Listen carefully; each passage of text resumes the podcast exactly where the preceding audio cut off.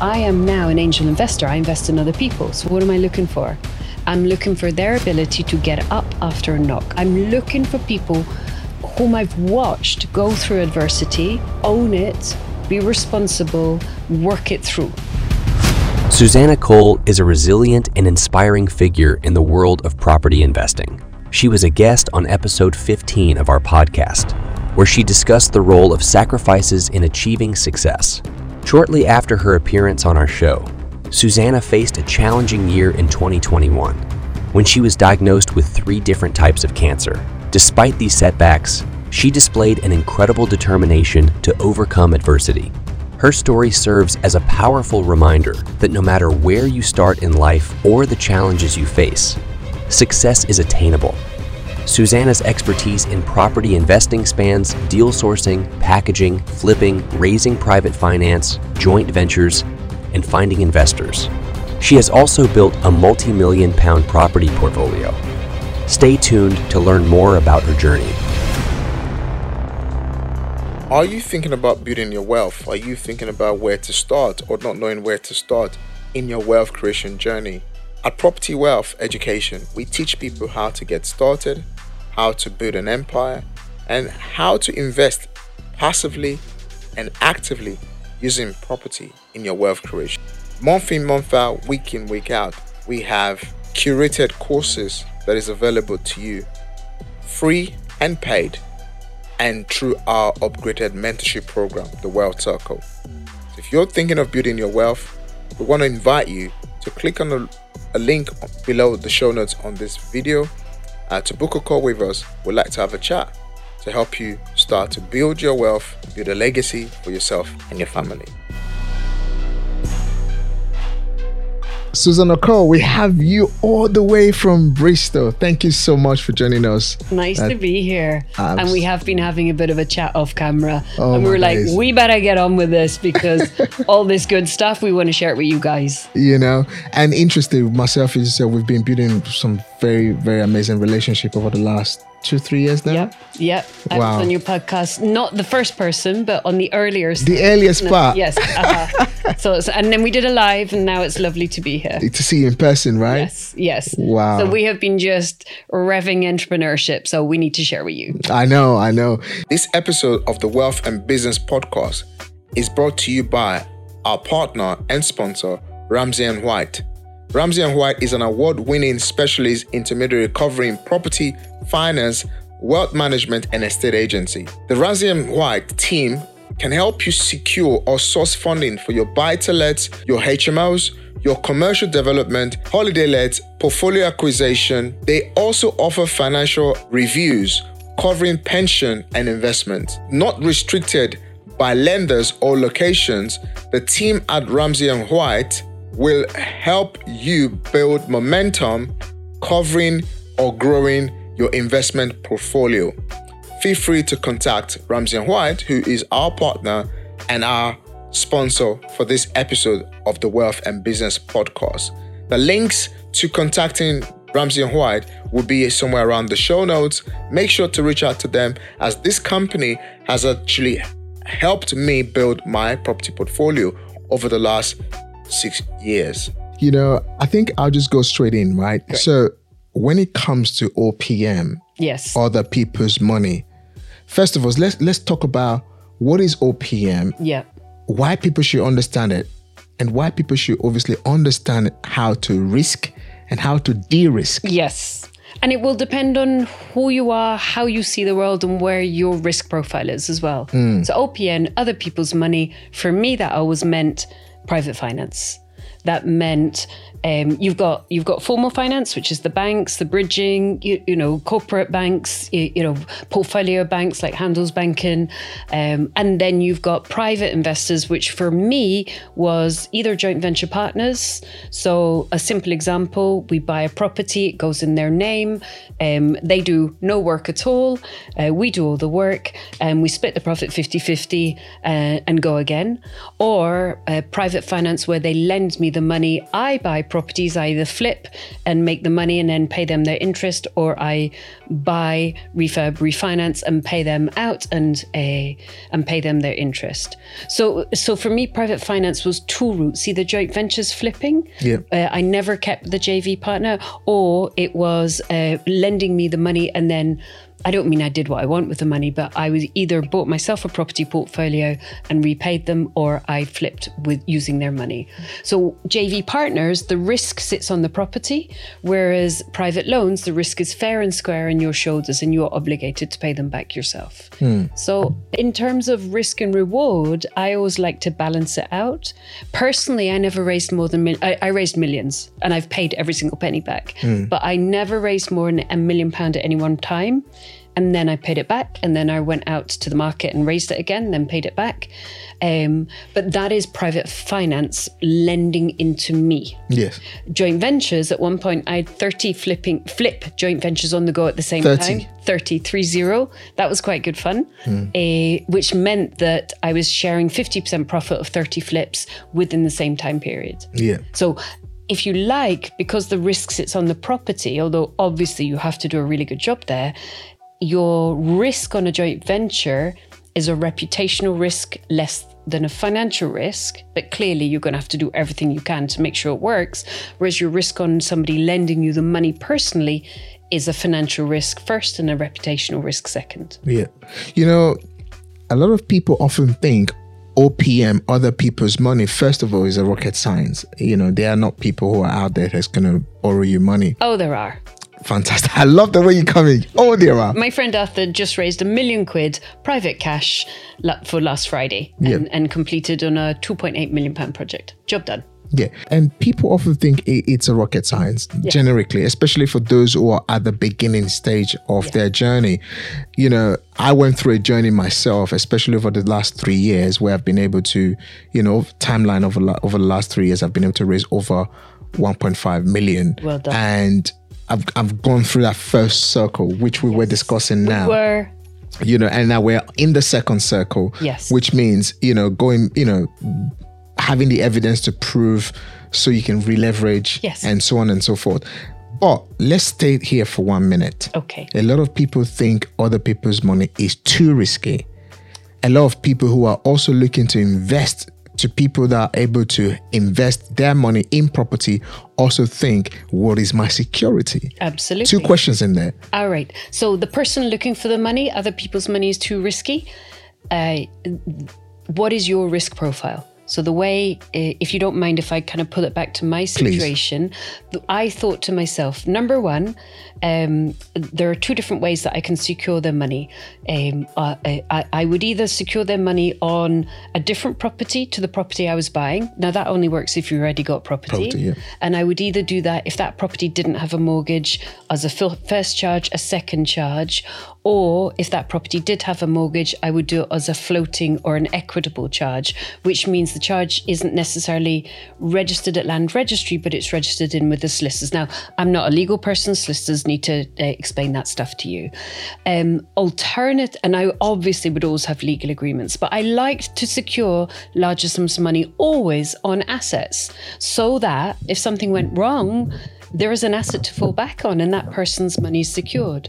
Smaller parts, bits of money, so 10, 20, 30 grand, although a large amount of money for a human being, they were not necessarily secured, but they were. Uh, I used to sign those documents myself in my personal name. So effectively, I'm on the hook for it. So what I was looking at there was saying to myself, okay, I'm only going a million at any one point because, worst case scenario, I can work for 20 years and pay it off. Like, I wouldn't enjoy it, but I can, you know, like back into a day job. Secondly, the larger bits of money of the fundraising triangle are secured on assets, and the smaller bits are secured in, uh, with my personal name on a legal document always. Uh, and then the other piece of it's not formal security, but I also ran a couple of cash generating uh, projects. Strategies. So flipping and deal packaging so that I wasn't just relying on the buy, refurb, refinance and, and pay the investor back and me renting out. I also had big lump sums of cash coming in as a deal packager and bigger lump sums coming in as a flipper to go, if anything goes wrong, then I got two more lanes of cash generating. And obviously your financial needs as the person risking your money with me are greater than my financial needs. And then finally, um, worrying about kind of being able to pay back as the human being, I would never take take more than 20% of their pot. You know, I had people who were so enthusiastic. They're like, Suze, I've got like, I don't know, 600 grand. I'm like, great. I'm going to take 120 or 130 of that money. I'm, and they're like, please take the money. No, that's your entire pot. Let's start with one. Let's make sure it works. I'm only ever going to take 20% of your pot because for me, that felt safer. Now, looking at it from the other way around, yeah. Um, I am now an angel investor. I invest in other people. So what am I, what am I looking for? I'm looking for their ability to get up after a knock. I'm looking I'm looking for people whom I've watched go through adversity, own it, be responsible, work it through. So I, I mentioned my friend Arthur, yeah. uh, who just raised a million quid. Now he and I text most mornings, and he for sure is up like I'm not necessarily saying that you need to be part of the hustle culture, but he is om- almost always up working at 5 a.m. Certainly by 6 a.m. because I'm a bit of an early bird. I'm like morning, and he's like right back at me morning. He's working, you know. So he and I have watched him uh, build his project pro- property portfolio and go through a number of adverse situations. You know, we've got a recession. You know, things don't always sell. So I've I've seen the behavior when it's difficult. And that for me is the number one. Like, obviously, you secure it legally. Of course, you secure it with charges against assets. But the basic thing is the leadership of the, the person running the project can they manage when the going gets tough? And that's the character I'm looking for. It, you know, the when the going gets tough is is the is the is usually the big problem. Yes. Because a lot of people are quick to run, bury themselves in the sand. Yes. And assume the whole problem is going to go away. And wouldn't we love to do that? Ostrich. no. It doesn't. No, it doesn't work. You have it? to you have to you have to work yes. to get rid of the problem. Yes, you do. Yes, you do. And uh, I'll be really clear. I twice I didn't. I wasn't able to pay people back in time. Hmm. Twice. Now I've raised a lot of money from a lot of people, so it's a very low percentage, but it, it, it's a horrible feeling. Um, yeah. And each time, uh, and the other thing, if I was lending money, let me come into that, I would want to know plan A, B, C, D, and E. Yeah. So when I was borrowing money, and by the way, I'm I'm I'm now the other side around. I lend money, not borrow money, you know. But when I was borrowing money, Plan A might be buy refurb, refinance, and rent out. Plan B might be okay, if that doesn't work, I'm going to flip it and give them their money back. Plan C might be okay, um, uh, I, am going to run four package deals and give them the money back. Yeah. Plan D might be I'm going to joint venture on another project over there. The profit for that will pay them, you know, their money back. And Plan E might be I'm going to get a bridge and pay them their money back. So there has to be a whole bunch of failures before I can't give somebody their money back. Yeah. Do you see what I mean? Yeah. And the the plan F, which is basically um, a Ponzi scheme, which is I'm going to borrow from someone else to pay them their money back, that was never part of my reckoning. Mm. Uh, uh, and I did it once. I with my very close friends. I sent around a little text going hashtag help and I and and and I only did it once, but that's not a solution. No, and, it's not. And it was because plan A, B, C, D, and E all hadn't come clean. You know, it's very rare that you have five different exit routes from a property and and they don't come clean, but you know, twice they didn't.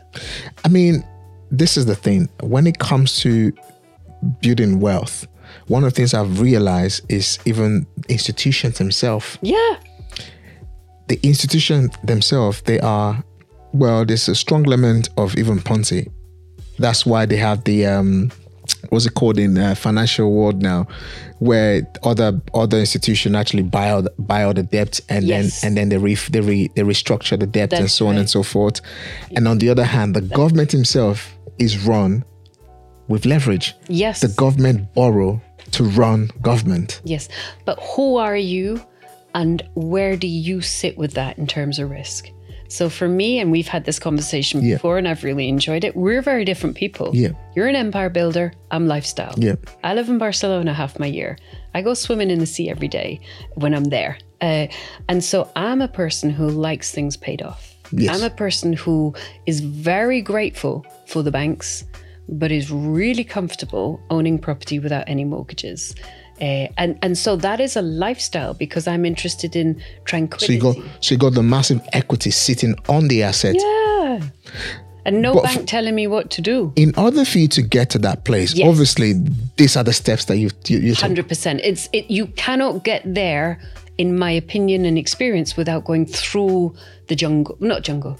Going through the journey. yeah the journey Yes. because what we're trying to you know where we want to go to with this is basically allowing you know the audience to really know the, the, the build point Yes. the foundation. Yes. how do you set up the foundation? Yes. because from time to time i speak to different types of people different types of investors. Sometimes you have investors. I'll give an example. One of my clients is a member of our wealth circle community. He said to me he said daniel i would never in my life go to somebody to invest a hundred thousand pounds. I can't because he's gonna think i'm broke he's gonna Ha. think he's gonna think I, No. I he's gonna think i'm suffering he said I get it, you teach it, but no way I'm gonna go and do that.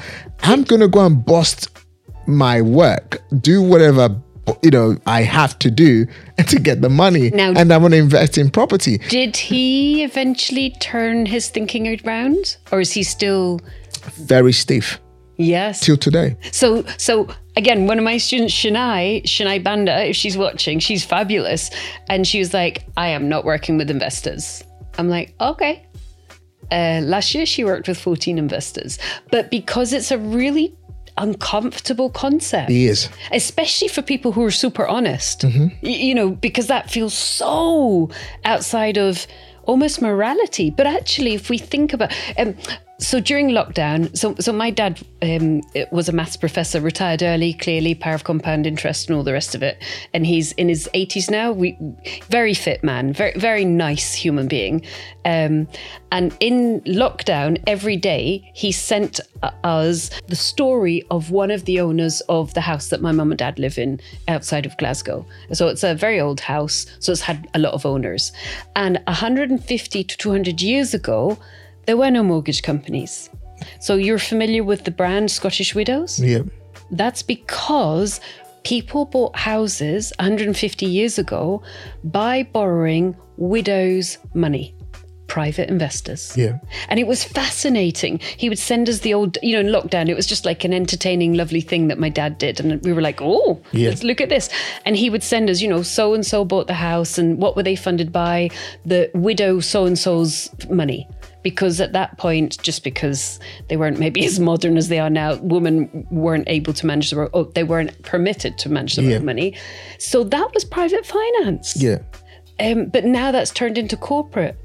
And I think people just need to get past the uncomfortableness of thinking this is private finance, is not allowed, and saying, well, let me put into place the structures to ensure the best possible return for my investors, the, the safest possible route for my investors, and the safest possible route for me, which is five plans, which is a ton of research on the property, which is fixed price contracts, which is you, you, you know all of those things, good governance, good professional property work, Yeah. to keep you safe, to keep your investors safe in an entrepreneurial situation.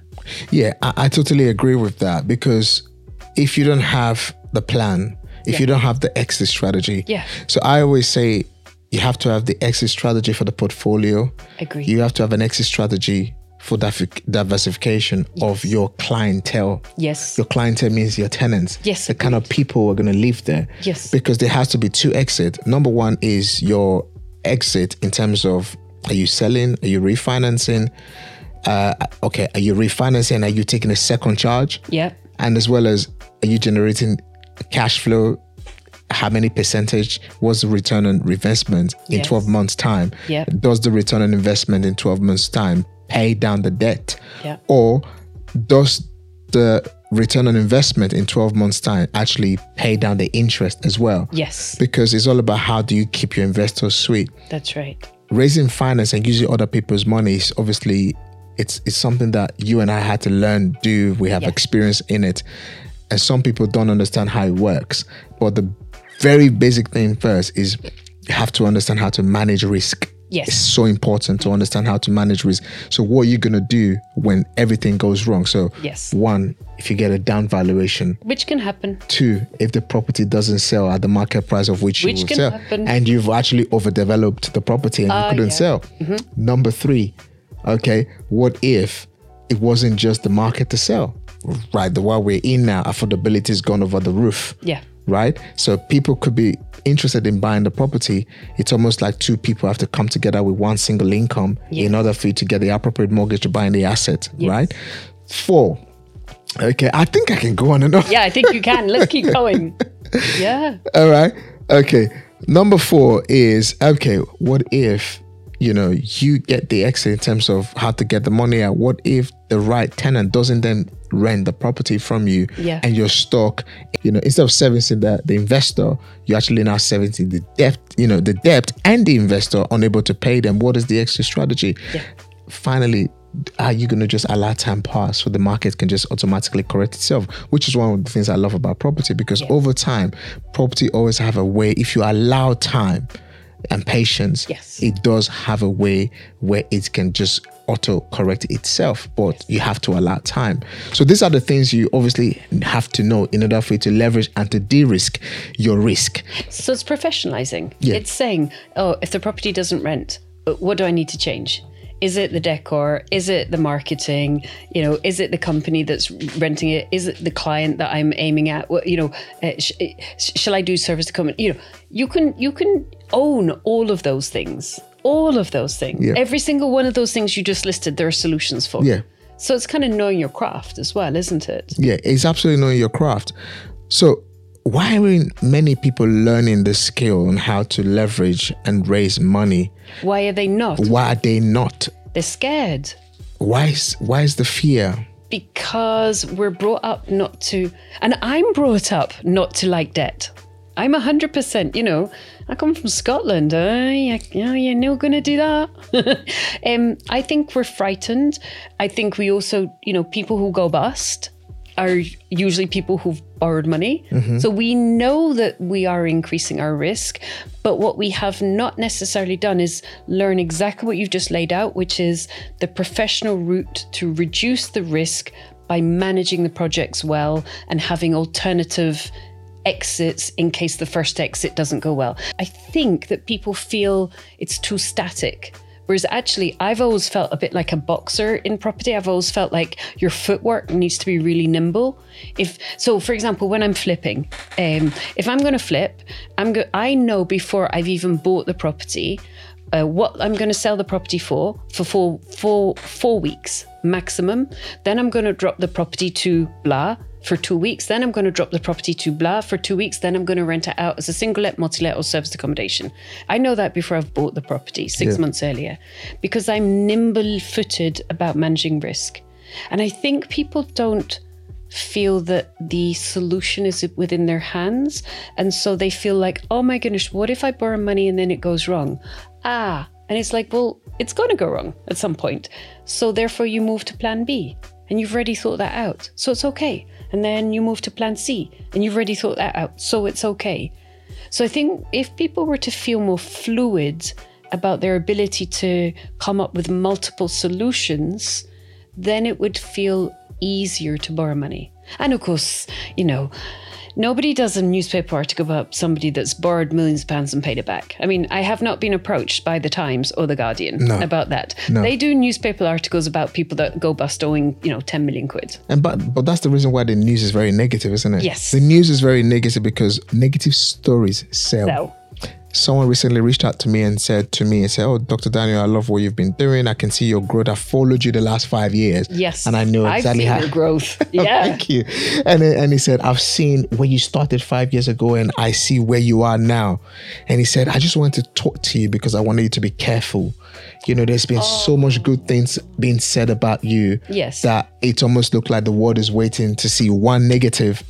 And I said, you know what? Negative is a good thing. Yes. You know, I said to I said to him, I said, negative is a good thing. I said the reason why negative is a good thing is I'll give you a simple story. In 2015, I lost 150,000 pounds. In Ow. today's in today now you're talking to me, I have built a gross you know business that's done over 7 million Yes. in assets you know and so on and so forth so i said so sometimes you've got to give away what you don't have i mean what you already have to get something new Yes. And this is the mentality entrepreneurs needs to have because at the end of the day, sometimes it cannot be perfect. If you're looking for perfection, then you can't be thinking about how to leverage raising other people's money to do it. I raised millions of pounds and did so. We ended up doing 45 million quid's worth of property. About it was 217 deals in four and a half years, right? I 45 million pounds yes, worth of property. worth of property. Um, uh, of, um, and we agreed purchase price at 30 million quid. So Wow. 15 million quid discount before refurb, okay? Wow. Um, 217 deals. I had done about 22, 23 million pounds worth of property before I even had a website. Like in this digital age, you know, to be fair, I was a bit slow Mm-hmm. and I should have had a website before then. But done is better than perfect. Get on with it. Pick up the phone. Go. Yeah, absolutely. Sometimes I think a lot of things do hold people back. You know, Yeah. so people would want to have a loan agreement before they go and talk to an investor. That's sensible. You know, and some Sorry, people finger pointing. that's fine. And some people will actually go and get invested and find a loan agreement. Yeah, yeah. I personally would like the person to have. Uh, uh, because if you have a loan agreement, you can literally say, "Hey, shall we go over the agreement together?" No. and actually, that really helps. You're explaining it, and they're reading it, but you're talking it through and saying, "This clause means this." Obviously, they have to take legal advice. Yeah. of course they do. You're not a lawyer, not. Yeah. But you can collectively, shoulder to shoulder, have a cup of tea, sit in a bed, you know, a, a, a banquette in a cafe, and say, "Should we just go over this together?" And it allows them to understand the process, and it allows you to understand the process. So I quite like people being prepared. But then I'm a geek, aren't I? Yes. I love that. I love the fact that you're a geek. So, for a lot of people who are looking, because I, one of the things I say all the time is you can get into property ownership and build long term wealth yes, you can. By leveraging, Yes. by raising finance, especially private investors. Because the truth be told, there's so many people that are actually sif- sitting in the safety of the hundred thousand pound savings they have in their bank account Yeah. that is actually losing their money Yeah. in the bank right now. So I was having a very interesting conversation with someone the other day and said I have 130,000 pounds in my account in the last two years, um, and I've watched some of your, you know, podcasts, some Yeah. some of things you say, but I just, you know, I just love to see the account balance, and I actually broke it down to him. And I showed how much he's lost over the last couple of years. He's been watching me say OPM, OPM. And I said, for example, I offer XY to this amount, and here is exactly how much you, you've lost. And he still held it very close to his chest. Okay, how about we help you build a property portfolio? Again, he saw that at risk because Yeah. the current interest rate is gone up. There's been recession. There was lockdown. I mean, during lockdown, I bought a house for 450. Now the house is worth 1.1 million. That's And, okay. and, and that's would okay. do. Now, and you just have people just stuck in these ways. But then ultimately, your job is almost not to persuade that one individual. I think when you're I mean, there are multiples. Yes, yes. When you're recruiting investors, it's that classic investor triangle. And lots of people with a small amount of money at the base of the triangle, and then middle amount of people with a middle amount of money in the middle, funnily enough, and then a small number of people with you know five million and above. Uh, at the top of the triangle, cash that is, Yeah. and so the way I always saw it was whilst somebody with 130 140,000 could be a really great investor um, and I'll do 5 to 9 touch points with somebody because you don't really trust them. They don't really trust you until you know whether it's a, a phone call a meeting uh, a coffee a zoom call. Um, if after between 5 and 9 meetings they still feel uncomfortable releasing any of that cash then that's just their comfort zone. So i will go i will find the person who is comfortable releasing cash but i'll only ever take 20% of their money. I think the other thing is people are like oh, I need to go and find somebody and take their money. Or not take, but you know, borrow their money. Borrow their money. no, what you need to do is meet enough people who have money. From that pool, there'll be a number of people who are willing to invest.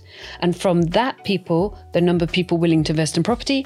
And from that people, if you want to do it in property, there'll be a number of people willing to invest with you. So the stats are so simple. One in 10 people have money.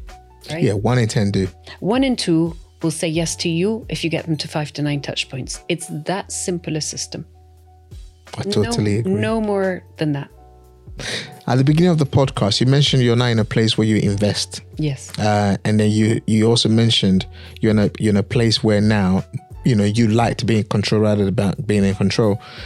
So I'll use myself here as a case study, and then obviously we can relate that to the audience. When you're you've been in property since 2009 Yeah, ish, 2008. Yes. 2008. I, I pretty much started with Lehman, Lehman Brothers going down. Yeah. Well, 2008, 2009. Yes. So you've been you've been in property for over a decade, going to over um, you know over over 15 years, Yes. approximately Yeah, 15 yeah. years now, Yeah, yeah, right? yeah, yeah. So you've been property over 15 years. You've been through two cycle of recession. Yeah. currently just gone through one, and the one in 2009. yes. You know, ish. Which is where I, I made my fortune by buying Yeah. when everyone was saying you're crazy. Sorry, I'm deviating.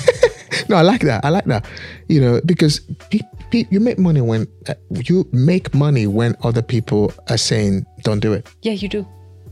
you know and i totally totally totally love the fact that when things are going wrong for you, you get greedy warren buffett correctly Yes. says that get greedy you know when when other people are fearful Agreed. you know and that's what you you, you know because whether we like it or not you've got to fill your cup first Yes. to actually you know be able to fill others cups you can't Yeah. pour from from a, from from an empty empty cup so the fact that you started that time and and then you you're in a place where you are investing what made you decide to start basically owning all your assets in cash without mortgages. How did you get obviously you raised money. My gut. what made you say okay i'm going to pay down now my gut feel just my body my gut. Do you know what started it? So when i started you know you're like super wide-eyed you're going to these property events you're looking at the people at the front who are either talking about raising money thinking that doesn't happen or you're looking at people who are talking about buying discounted deals and you're thinking that doesn't happen. But i met some really great people including uh, a really kind gentleman who had previously and unfortunately the word was previously owned 280 properties now what an accomplishment wow how much work? What happened? He lost it all. And I met him at the very beginning of my property journey. And he was so I'm, you know, just at an event. And, and of course my whole process was if I if I have your card, I'm phoning you. I'm phoning you five times until you don't answer me. Yeah. And then I phone the next person. You know, not like five times in five minutes. That's weird. But over the next two weeks, I'm going to phone you five times. And uh, and so somebody's going to lend me money and someone's going to teach me some property and, you know, that whole process. And he was incredibly kind to me because, you know, with kindness, I had nothing much to offer to somebody without money because I only had energy and work to offer. And he didn't have any money anymore. He'd gone bankrupt and he'd lost his wife, he'd lost his family, unfortunately. You know, he'd lost his home. Lost everything. Lost everything in his late 50s and he was I, rem- I remember him now. He came up the stairs in my house and he had he spent a long time helping me just learn. And he said take my example as what not to do. And he wasn't he was being self-depreciating and incredibly kind. So he wasn't saying don't do this in property. He was saying don't overextend. Because he said, I had it all and I lost it all because I overextended. And so I've always kept that kindness of his time teaching me, if you like, what not to do through his personal pain, which it was, and gone, I never want to be in the same heartbreaking condition that he- found himself in, having done huge amounts of work, but just made a few missteps, which, of course, because he was scaled up, were big missteps, not small missteps. Yeah. He was over leveraged. The banks pulled on him. He lost a lot. So, um, and I've also also always looked at banks like I'm so grateful for you. Thank you very much. But you are not my friend and you don't care about me. Yeah. And if you're not my friend and you don't care about me, I'm purely a number. It's one of the good things, you know, we, like uh, uh, the banks in some ways are so they just want a signature, right? So it doesn't matter if you're a woman, a man, Yeah. black, white, you know, in a chair, you know, visually impaired. They don't care about any of that stuff. They want a signature. So I love the fact that there's no prejudice in the fact that you're signing for a mortgage, but there is no care either. So if if you're going, they'll have you you know and so i've always been very grateful for banking but always been very mindful that the saying the banks will lend you an umbrella when sunshine and they'll take it away when it's raining is real so i've never trusted that they can be my safety boundary Yeah. therefore i need to create my own hmm. Yeah. So basically, you created your own economy by just yeah de-risking, yeah deleverage. Yeah. If you have properties that are unencumbered, if either you want to buy something, you want to lend some money, uh, you have a problem, you can take lending out or you can sell them, pop your hundreds of thousands of pounds in the ca- in the Yeah, bank again. down. Yeah. So easy. Let's look at a, a global scale. Yes. In Africa, where I'm from, Nigeria to be very precise, there isn't mortgages. The car you drive, the house you live in, yes. is all bought cash outright. Yes. Then someone like myself come to a country like this, Uh-huh. where, for example, 90% of everything we do is literally leverage. Yes. So Did we that have blow your mind we have in a good and a bad way? in when I first came through, I didn't understand it, but as I understood it, I adapted in a very, very intelligent way. Yes. You know, because to get a loan in Africa, Yes. you have to know someone in the bank. Interesting. Yes. So you have to have a personal relationship with your banker. Yeah. That's one. Or two, you have to have a personal relationship with the manager. Yeah. Based on that personal relationship, then they can actually structure a loan for you. So that's proper old school lending. the proper old school. lo- person. It's very, very old school lending. Now, unlike the UK, when I came here, I discovered you don't even need no human being. No. All you just needed was a good credit file. Yeah. And you click a click up a button Yeah. and you got that. So we have that sort of institutional leverage. Yes.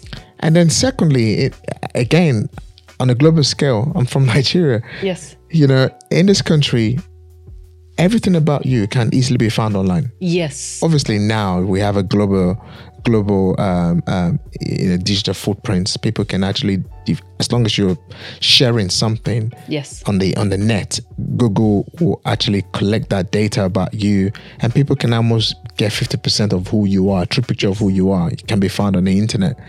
So, in Nigeria, for example, yeah, people trade with people. People people exchange money, but people would not just easily trust you to take money from them to go and build you Yeah. uh, uh, an empire. So it, it becomes very, very, very strict out there. But here in the UK, it's obviously different. People can easily trust you and people can easily work with you and people can want to just earn from you passively rather than them working hard. So the point I'm trying to make is that the opportunities are there for everyone, especially in an advanced, Yes. you know, you know, economy like the UK. But understanding the importance of risk 100%. and de-risking Yes. it's key when it comes to other people's you know using other people's money Yes. to grow because first of all institutions themselves do that Yeah. government themselves do that but you found that on you know people you know people generically you know don't want to get in that sort of let me learn what is good debt let me learn what is bad debt so let me use the good debt i've learned what it is Yes. to actually build myself abundance Yes. which means in a couple of years time you can actually de-risk That's which is what you've done perfectly so for example i'm on a mission to build a nine figure business let me get to my nine figure let me pay so i can owe Yes. let me pay down so I can have a life where I don't have to worry about debt. Yes, people do do it. And sometimes people be like, okay, actually, I don't, why do I ever need to pay down my debt? Let me pay down my debt at 50% level and I know I have 50% equity, If that works which is also fine. That's work for you. But why isn't people understanding the ability to do this? because we're brought up in school. My mum was a teacher, my dad was a professor. So the education, I was brought up in an educating family. So, but our our culture and our schooling is still kind of industrial age in- in some ways about debt money, financial management. I mean, there were geography lessons, there were history lessons, there were French lessons. There was no finance lessons. I think we had modern studies in Scotland, Yeah. but we learned about culture, and culture is great. But nobody taught us about finance, financial management, uh, planning, you, you know, uh, cash flow management, uh, profit and loss, balance sheets you know, for some of the audience, it'd be like, oh my lord, I got to read about that stuff. Yeah, you probably do need to learn some stuff. So we did not get taught business and financial competency in an entrepreneurial way as something that's natural as drinking water you know? And so i think so it's it's difficult to uh, and we got taught go to work you know go to school go to university get a degree get a good job get a mortgage spend the next 25 years paying it down retire and live on your pension. And you're like well you know that that doesn't work anymore for so many people. So i think what's happening is people like you and I uh, looking at this and managing well are kind of in the next stage of a system where money is more fluid. Uh, and and I hate to see pe- you know people retiring on a third of their salary, like you know pensioners who just can't afford to go out. I, Yeah. I I find that tragic, and it's because the money management principles that are still embedded in our culture are kind of from the last century, not from this century. Yeah. However, there is also risk. Um, so people also don't get taught about managing and mitigating risk. 100% agree on that. People aren't taught managing risk and litigating risk as well. Yes. And obviously, entrepreneurship is not for everybody. Yeah. So for those who are listening, uh, one of the things our audience are all entrepreneurs, and obviously, I mean, probably we do have entrepreneurs who are starting or people who are just Yeah. aspiring, but understanding these principles is quite key. Yeah. That you are never going to have enough money to build it. No, But never. what you can do is to build it and then de risk. That's right. Build it and de-risk, but but also manage the cash so tightly. So years ago, and and by the way, the Nigerian connection, my assistant Jefta is from Nigeria. Oh, wow. And so it's been an absolute blessing to work with somebody who's got a different culture to me. Um, and it's really interesting. I'm going on a side note here. It's really interesting. um, and so he's uh, just because I want people to succeed, he's now doing some of my training because obviously I, I open up all of my my training programs to to my team. Yeah. And it's really interesting watching his culture come through uh, on this ambitious, really competent young man. Uh, but then, but what would be super interesting is it, it, so he's very people focused, which seems to me to be quite a Nigerian trait, very focused on uh, gratefulness and, and thoughtfulness and kindness. And I'm thinking, man, if you just brought that amazing ability to be around people and value them and couple that with fundraising, that's a that's an amazing combination. Um, Yes, going back to cash flow, I learned cash flow because years ago, when I was 22 and I'm now 52, so 30 years ago, I started a fair trade business and I had five shops in Scotland. I didn't do it with any debt at all. Uh, and I started with a little pasting, you know, like a wallpaper table at fairs and festivals, running it out the back of my little estate car, you know, putting it up, taking it down, you know, the clips, the market store clips with the tarpaulin, all of that stuff, right? And I grew into a small, a small chain of shops in some of the cities in Scotland. And every single Monday, the first thing I did on a piece of paper was work out my cash flow for the week and the month, predicting my sales. What have I got in the bank? What do I predict my sales to be this week, next week, the week after, and the week after? So four weeks, right? Okay, what are my bills coming in? It was all so like pen and paper. And then what money have I got left that I can reinvest in stock? Or growth, or expansion, or marketing, or staffing. Okay, right. You know, let's go. And then I bought to that point to sell more product.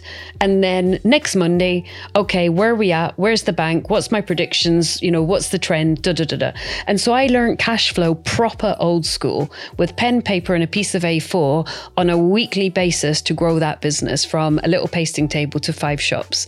So so when you feel cash flow like that, so you're like, I can only buy my stock once I predicted my cash flow. And then I put my orders in on the Monday. They came on the Tuesday and the Wednesday and the Thursday. They're out in the shops for the weekend. They sold. And then on the Monday we do it again. Yeah. you then im- you can you can then bring kind of cash flow management into your body. Now, these days I use Xero. I have a bookkeeper. I have an amazing accountant. You know, but I know that cash flow is key. And, and so I don't do it on a piece of paper, pen and paper anymore. I don't manage any of my financial management anymore, but I am aware that that is the number one priority. Yeah, especially when you have to be on a you know on a pedal where you're trying to really build wealth and Yes. and that is going to be deep rooted. It's so important Yes. for you to have that understanding. Yes. You know the money you're raising. You know how you're going to pay back. Yes. How you're going to live. Yes. How are you're going to pay your expenses. Yes. and how are you're going to pay the tax man and all these different things is quite important you know uh, because the truth is that when it comes to raising finance i believe and i say this all the time most times that you're never going to have enough money to do property No, never. Especially if you're looking to live off property income Yes. So I didn't pull up. Sorry, I'm jumping in. Yeah, my go on, fingers coming out.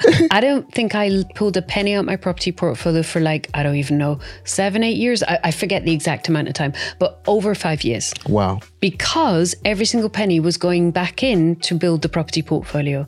So it was it was under a decade, but over five years hmm. before I went. Okay, let me get paid now. So everybody else got fed first, and then I got fed.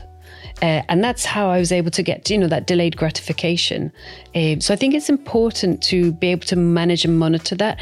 But something we talked about before we started the podcast, and I'm sorry, we had such a good conversation, was what you've done to get to a certain place is not always successful to where you go to the next place. Mm-hmm. So that kind of pen paper cash flow management system was only successful to a certain level. And then I needed to relook at myself and go, you need to upgrade your mentality, your skills, your focus, and your strategic focus on this business. Because a pen and paper cash flow mentality is going to creak with the level of business you've got now. So you always need to continue to grow your own skills as well, in, particularly if we're looking at other people's money, because I think as you are raising more and more money, you need to be more, I wouldn't even want to use the word sophisticated, but you need to be more competent. You need to have reporting systems in. You, you need to be able to see things at a click of a button because we're talking about millions here, not, you know, I, I forget even what my sales were, but five shops, you know, Yeah. 20, 30 years ago. and dignity is and dignity is at the center of it all yes. Dignity. You are going to pay people back and you're going to succeed. Yeah. And you have to have dignity. Yes. Because if you don't have dignity, then, you know, and we spoke about obviously doing business, not to hurt people, but doing business. Because sometimes people get into this anxiety of, you know, losing the grips and then hurting so many people. Oh, tragic. And we've seen that happen all the time. Yeah. So let's quickly, you know, talk towards building it up. All right, Yes. Because I, I really want the people to kind of get a lot of value from building it up. Yes. So we kind of gone, you know, gone into all the different junctions to actually deep dive into them. But building it up and when it comes to raising finance, Yeah. all right, does it just naturally happen? No. and and and if we just want to give something from the heart so very freely away, three major steps Okay. to begin raising finance. Uh, so the first one is remove it from you and make it a process, make it a system. This is something I do, not this is who I am. And oh my gosh, what are they going to think of me? So, so by doing that, what you need to do is systematize it.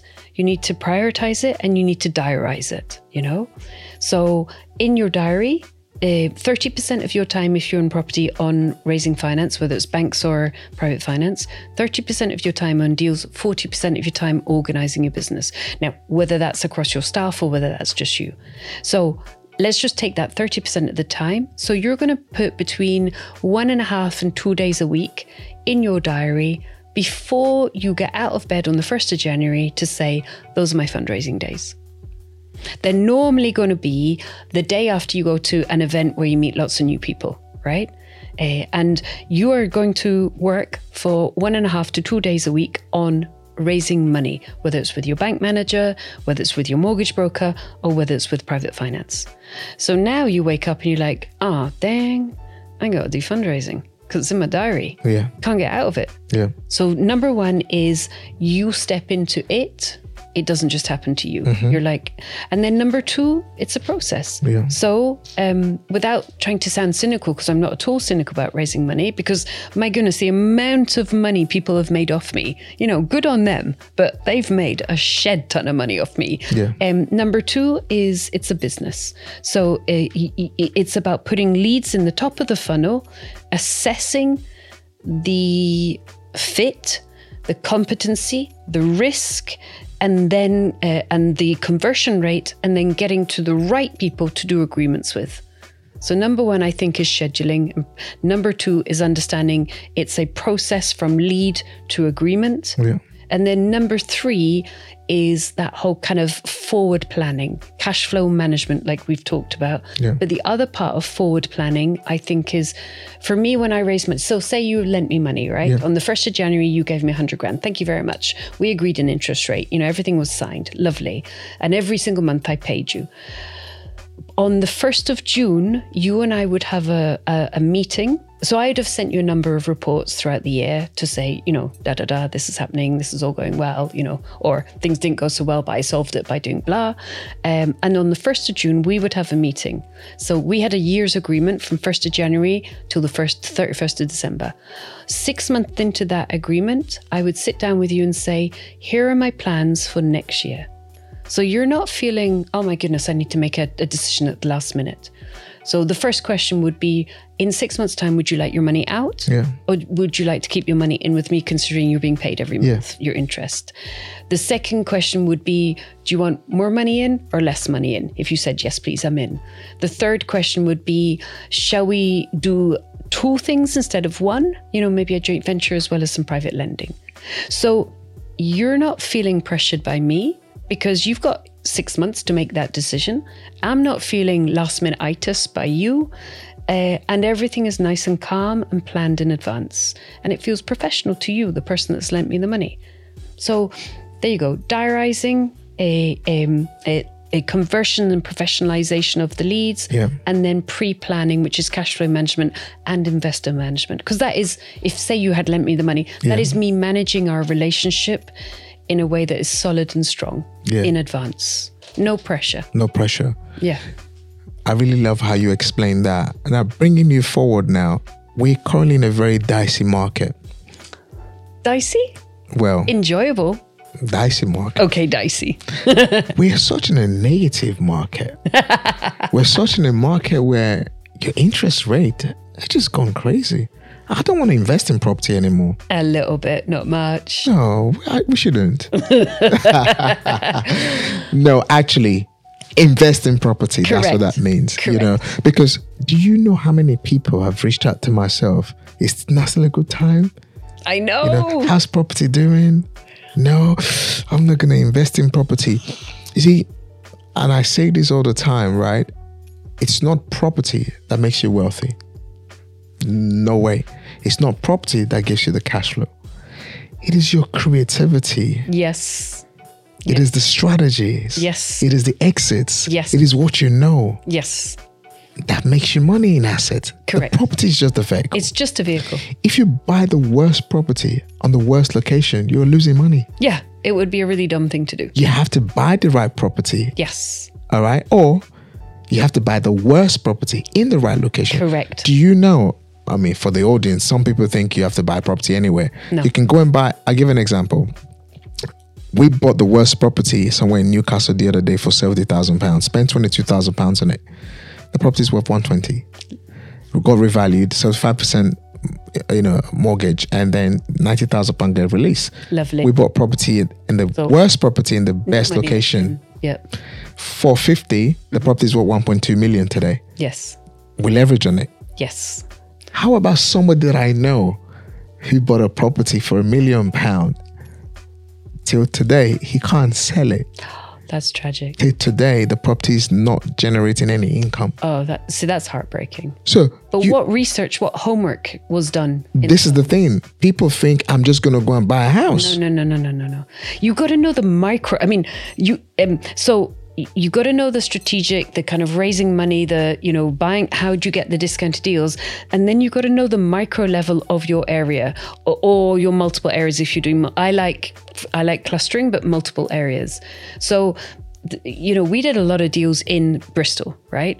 So we knew which side of the street was the better side of the street. I'm coming to Bristol to, to, to expand my portfolio, by the way. it's a great place to invest, I'm telling you. Yeah. So so we knew which was the better side of the street. We knew in a in a in a series of five streets which was the best street out of those five. We knew, like in cities, you know, when one area slowly mig- migrates or turns into another area, w- we would buy at the edge of the good area because slowly that's going to expand out. I have I have a property which is technically in Hotwells for anybody that knows uh, uh, Bristol. I would definitely love to call it Lower Clifton. Mm. There is no place Lower Clifton. There's just Clifton, which is the poshest part, and then there's Hotwells. And I'm like, yeah, I'm 200 meters away from Clifton, so I believe I may add Lower Clifton to that address, right? Yeah. I'm d- because what I've done is I've piggy banked on the amazing location within a 200 meter radius, and as that radius spreads spreads, the wealth spreads, woohoo! Yep. You know, it's gone up and up. So you really need to know your detail. You need to be in the street going, are these cars old or new? Because usually, if they're older cars, it's a rental market. Well, nobody's really going to want to buy where every other property surrounding them is a rental. So, am I in a buyer street or am I in a renter street? Great if you want a rental, but when you sell it again, you're only going to be selling to landlords, and they tend to not want to buy, uh, you know, super high. You need to you need to look at the the, the, the lofts. Uh, has this area gone into the loft? If so, what we've got is a whole bunch of people with young families going into the loft with quite a lot of money because that's mm. the 60 grand plus renovation, even for a little three bed terraced house in Bristol, you know. So you need to be able to read a property area really well. And that's why it's so important to get educated. 100%. Yes. You know, I would have never done what I've done in property without beginning my educational journey. Yeah, and, and we talked about and that, we talked and we talked about you know the level of different types of mentors I've used to yes. get to where I am. And you also spoke about yours as well. Yes. And sometimes people just do things out of out of the sake of doing things. Like, yeah. oh, I kind of know everything and I know what I'm gonna do. Yes. You know, to get my journey started. And so it's so important for you to kind of get educated. And find people who are doing what, what you want to do. do. I got the result you're looking for. Look, we're both got our fingers pointing now. But one of the things I find is that investors go to estate agents. Now, uh, estate agents are amazing. And they go to brokers. But brokers arrange finance and estate agents sell property. Neither one of those two has the word I'm a property investor behind them. Yeah. So don't go to an estate agent to ask them about how to be a property investor because you're asking uh, a, a, dog to be a cow. You know, it's yeah. the wrong thing. It's a different animal. Mm-hmm. And I had a conversation, you know, by the way, I always say I have a conversation because this is a genuine truth. I have different conversation with people every single day. And sometimes when I come on a podcast, it just gives me the opportunity to kind of leverage the information that I received. Yes. To kind of, you know, get get the answer out of my experts who's yes. obviously my guest. I had a very interesting conversation with someone the other day and then they said to me, um, I want to buy a property um, and the property is literally worth five hundred thousand pounds, and I think the average property in the area is eight hundred thousand pounds. And I, and I said to them, "How did you arrive?" Yes, at that figure at eight hundred thousand pounds. And when we kind of drilled deeper, we found that he's trying to buy a terrace property. Okay. And however was compared to detached house. No, apples and apples, not apples against oranges. You know, and then the investment decision completely totally go changed. bizarre. Yeah. So you're not you're thinking, oh, there are properties in the area that's worth eight hundred thousand pounds. So because your terrace property, so you have you do have people who are who make uninformed decision, and that's really when it comes to property frightening and sad because that's no good for them or their family, let alone anybody else who's funding them. Yeah, yeah. Absolutely. Wow. It's been such an amazing podcast. oh my keep days. Going. We, we keep, keep going, going, right? Now you spoke about the fact that you now invest with people. So how yes. does that work and how do you invest with people? I um, do direct loans and I do it with people I've seen go through their journey. Mm-hmm. So none of them are beginners. And I talk to those people and I say, this is this year. Um, I, I'm doing my planning for next year. So in 12 months' time, I would like to invest with you. So I actually tend to approach them. So what what people will find, uh, and they're like, okay, great. Um, and I'm like, this is the sum I'm looking to invest, and I would like to invest it with you, and roughly around about this time period. Okay. And so, because I really respect the fact that they're running a business, so I'm not like, you know, prima donna, I want to, you know, I'm like, so within your strategy first can you let me know whether that would work for you? Because Mm-hmm. i've got to respect does this work is this part of your business strategy? And second that then allows somebody a kind of 12 month period to think yeah i'd like to work with her. I'd like to take that money please. So let me um, put that into my business strategy so that they can clearly and professionally Uh, to deliver the project that would work for the funding Yeah. which is interesting. So you got that funding triangle. Smaller people with like 20 to 50 grand. That is you finding them. Hi, have you got any money? Could you lend it to me, please? I mean, obviously, much more professionally done. At uh, 50 to 100, that is you finding them. Hi, have you got any money? Oh, 100? Could you lend it to me, please? And then above the 100, and once you're hitting people with millions of pounds, typically they're quiet watchers in the corner of the room, the way my behavior is. So I've already figured out who I want to work with. So it's all very well that somebody would come to talk to me. But if I met them now, I wouldn't be releasing funds to them for two to three years. So they at that, and I'm not chasing that relationship because, of course, I've got a lot of people in my circle. Yeah. Um, so if somebody wanted to raise money from somebody with a serious amount of cash, like me, or anybody, you know, it doesn't need to be me, what they'll find is the investor is quite quiet. The investor would need to be managed. As in, they do the um, relationship build. You know, if, if it isn't a natural relationship build, if they don't live in the same city or they're not really good friends in advance. And that investor will then sit down and talk strategically rather than quick blast of cash. And those are the best investors. And the reason is number one, they got most money. So they're worth the effort. Number two, they've been through business. So they know things go wrong.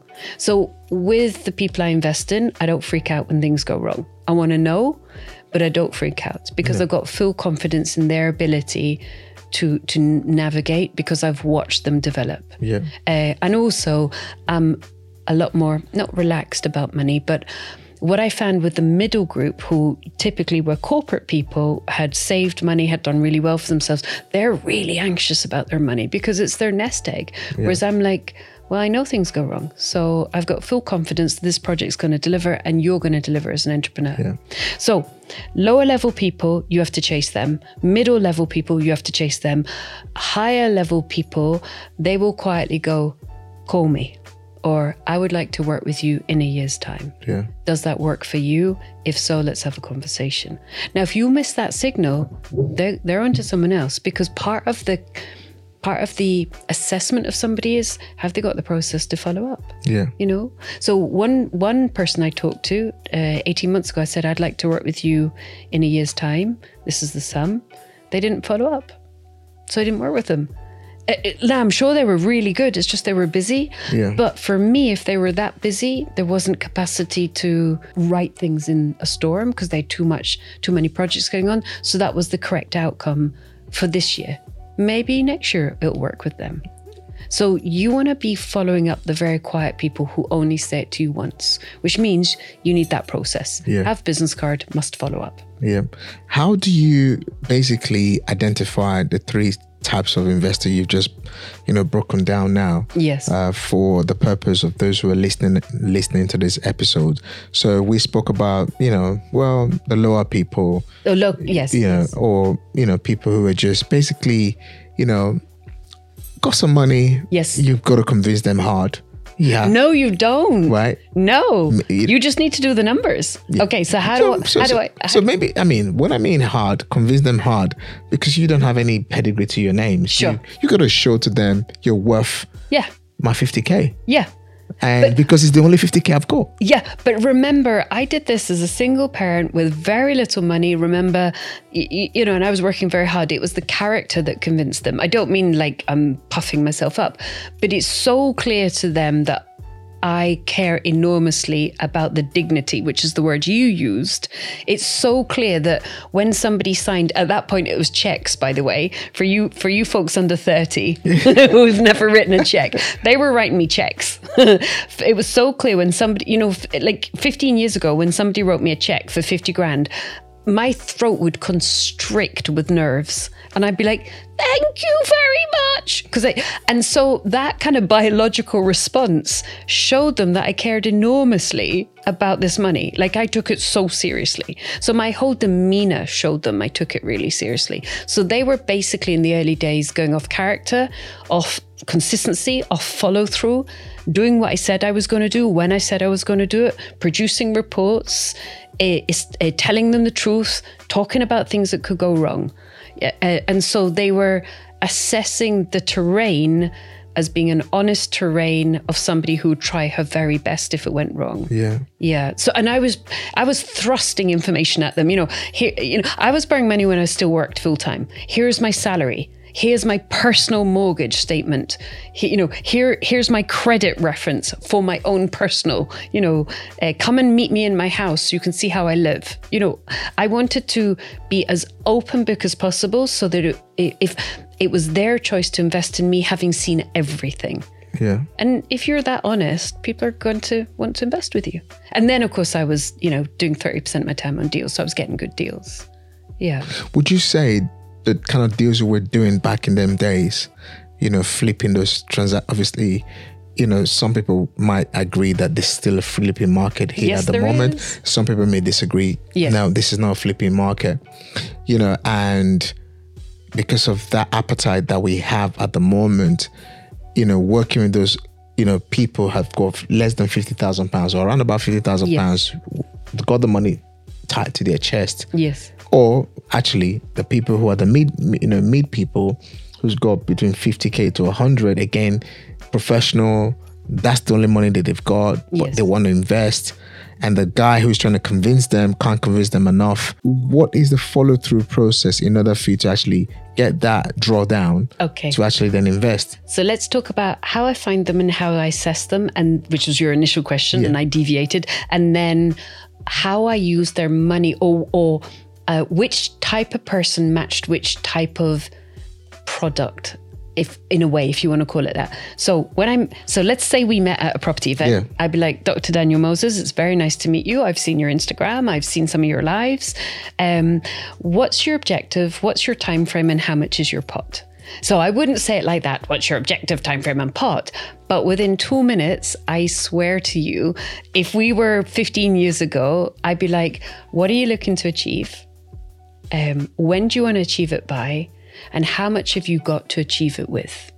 Because um, I'm, you know, I know what I do. I don't need to tell you much about what I do. I'm much more interested in the other, and I genuinely am much more interested in the other person. So, you know, you talk about family, you talk about your wife, so it's quite clear that's important to you. So, it might be something to do with that. You, I don't know. You know, you, you, I see that you go to Africa quite a bit, so you might be like, Suze, I want to do this thing here. I'm like, whoa, tell me about it. How much is that going to cost?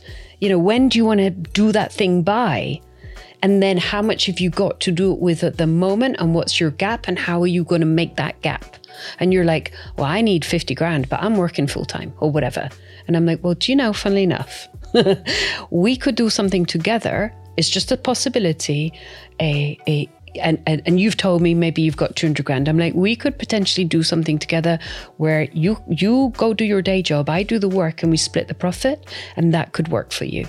So, what's your time frame? What's your objective? And how much is your pot? What do you want to do? When do you want to do it by? And how much have you got to do it with?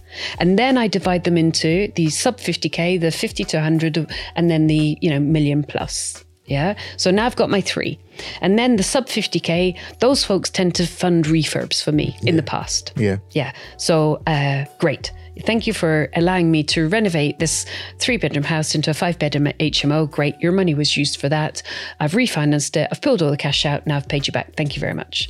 Uh, the uh, kind of 100K people, those people tended to be joint venture partners whereby their money funded the refurb and the deposit, and they got funding and they owned the property. We had legal agreements, joint venture legal agreements, I did all the work, and we split the profit 50 50 50. Yeah. So they were leveraging formal finance. They were keeping the property in their name, so they felt super safe. Uh, and then the top people, those were the people who just lent me 100% of the property, 100% of the refurb money. So I was buying an infinite number of properties for me as long as my figures were good and I was refinancing back out and paying them back. Nice. Three different products for three different price points So would you then say investor first or deal first? at the same time. But what will happen if you're starting out is you will get the deal first because your every part of your blood and body doesn't want to go out to investors because we all find it uncomfortable. So almost always people get the deal first and then they got a sweat on to find the investor. And then they find the investor, then they realize, oh, it's not so hard. And actually, that person made a lot of money and that's really good for them. So maybe I don't want to like not sleep for five days trying to find an investor. So maybe I should now do what Sue said in the podcast with Dr. Daniel Moses and do 30% of my time working on investors in advance. Yeah. But I think because the deal is so you know, you can touch it and feel it. Everybody goes and gets the concrete deal first and then sweats to get the investor. But I would say uh, 30% deal, 30% investor, 40% making sure your business is organized. I totally, totally agree with that. At the moment, what I'm actually doing is just building my investor pipelines. Yes. I'm just building the investor pipeline every single day, every Yes. single week, every single month, year in, year out, building my investor pipeline. Uh, because in this current market that we are in right now, um, there's deals everywhere Yeah, because are. people are not buying. Exactly. But what's not in the market is the flow of people who have wet appetite ready to invest. Yes. So currently for me, what I'm doing right now is, you know, building my investors pipeline all the time. Yes. You know, and then, you know, bringing in the deal in. Because for me, how I'm thinking is what is the point of having the deals and not having the investors Exactly. to do it. So I really love how you also do it. So basically get the deal, especially if you're starting out, because no investor wants to work with you No. when you haven't showed them They don't know what, you what you're gonna do with the money. They don't have the they don't know who you are. You have no credibility to your name. Yeah. Maybe you even don't even have a community behind you Yeah. or who you can point to their examples of this is what this person has done. So it becomes very difficult that you have to obviously get a deal on the table. Yes. The number has to work, you know, and so on and so forth. You spoke about delayed gratification Yes. and I couldn't have not go deep in delayed gratification because even coming to look at what I've achieved in especially since 2019 to now Yes. and I look back all the time. I'm somebody that I always look back. I always look backwards, always look backwards. Part of the reason when I wrote my new book called The Test, I actually looked at 22 years of my life to write the test because I had to qualify what makes me want to talk about mindset. Yes. Because the test is all about mindset. You know, transitioning from an ordinary business or an ordinary individual to building an extraordinary business Yeah. or or transitioning from a unknown business to building an unforgettable business. Yes. So which is quite key. Yes. That can happen overnight. You cannot go from you know from ordinary to extraordinary because it just happens. No, it goes with experience. It goes with life. It goes with being able to delay Yes. what needs to be delayed. All right, in order for you to be gratified. But we now live in a world today where property, especially property circle, property entrepreneurs, I know. do not understand delayed gratification. I know. What's your take and advice? don't buy the Porsche until you've got properties unencumbered. You know, like we we live in a world where people rent cars to show off. I love a good piece of luxury, but that surface. The the depth is a pillar of strength and rootedness in financial wealth. So wealth is quiet. Like new money is a little bit loud, wealth is quiet. Wealth is quiet. And and actually, I'm more interested in quiet, long-term wealth and the in, like like I had to write that down by the way. Wealth is quiet. we were to, we were talking before the podcast, and we have, we were like, we have to get this on on camera for you guys because we were so enjoying the entrepreneurial conversation, and that's part of quiet enjoyment of the game itself. But well, so I'm interested in quiet intelligent long-term wealth over let me rent a car but not sh- you know not me but like somebody let me rent a car but not be sure if I can actually make the payments. That's mad. No no you know the to- the toys are to- like like I have a, an apartment in 9 minutes from the beach in Barcelona right? I love it. I spend half my time there. And it is my home and I just came back from it a week ago but I didn't buy it until I bought it with cash. It's my home. It's it, although I would call it a toy, it's my home. It's fifty percent of my time is in my home there, and uh, uh, uh, but I didn't buy it until I could buy it with cash. So I didn't buy the. It's not quite beachside. It's nine minutes away. I didn't buy the beach apartment until it was bought with cash. You know, so I. I'm old school. I'm from Scotland. You can't spend your money twice. So you either spend it on fancy stuff too, or like like, like too early or you spend it later when actually it's a lot cheaper to spend because you're not paying any interest on anything. Do you see what I mean? Yeah. So so um we we don't we're not going to go into any detail here, but I had a very serious illness as we talked about briefly Yeah. before, uh, which we don't need to talk about today. yeah. And I'm yeah, yeah, definitely. Um, but on every scan, I bought myself a gold. Like like I felt like an Egyptian or a Roman holding on to talismans. So I only bought the gold jewelry, and you know we're not talking small stuff. After the scan result came clear, and all I was trying to do was hold on to. Obviously, I did all the usual stuff, all the you know the the eating well and the sleeping and the you know the meditation and the the parasympathetic state and the exercise and everything. But I also superstitiously said, if this scan is clear, I'm going to buy myself that 20 grand necklace. If this scan is clear, I'm going to go to Cartier. Um, but I only did that way past. You know, I didn't I didn't buy myself nice things until I was way past the stage one, which is the acquisition. I was way into stage two, which is the pay down. And I did it partly to bolster myself like a child. You know, when your child is being naughty in the kitchen uh, and you're like, oh, honey, play with the saucepan and the wooden spoon. And it's a distraction therapy. I did it as a distraction therapy rather than a bling. I was mm-hmm. like, Susanna, this is tough. So why don't you go to Cartier? Why don't you talk to the assistants there? Have a gorgeous afternoon trying on jewelry. Identify what you think is beautiful, and then when the scan comes co- through clear, you could buy it for yourself, my darling. But that was like years later, and so I was able to do that. Wow. Wow. Wow. Wow. The power of delayed gratification which so it doesn't mean that you delay forever and you're in like a holy a holy you know cardigan. Like you know like you, you can go bling but go bling when it's your cash. I mean, a lot of entrepreneurs do say life is for the living. yeah. You know, yeah, you got to enjoy it too, and Yeah. and then you're still building, and sometimes just because you're not going on five holidays, three holidays a year, people don't perceive you to be successful, and people are stuck in that sort of abilities, which again, you're not building anything. You're actually building to spend Yes. rather than actually building, you know, to become yes You know- to become free to become free at a later stage. yeah You know, um, yeah, there are certain things that you might do in the process that could be impactful to your decisions for growth. Yes. But there are also some certain things that you can do at that point of building that could obviously turn everything and, and just, you know, destroy Well- the foundation. I have a friend who's Jamaican, and I was talking to her on the way down, um, and she's she's not been particularly well for the last month or so. And I'm like, "How are you? How is it financially as well for you?"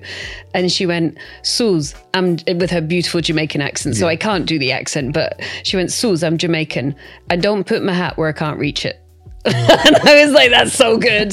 so that's the delayed gratification, where you're basically disassociating the small number of years of, to be honest, quite hard work, Yeah. and it's no longer tied to your hourly rate. So you're disassociating it in a, almost a negative way at the beginning. You're saying, I'm going to work tons of hours for very little money coming in. Yeah. You know, I mean, I was paying myself like £900 a month. You know, who wants that? I had two kids. Who wants that? It's terrible. Um, and and now, like when my son went to college, I bought a property so that he could be safe when he went to college. That's because Mama, you know, ten years earlier was paying herself nine hundred pounds a month.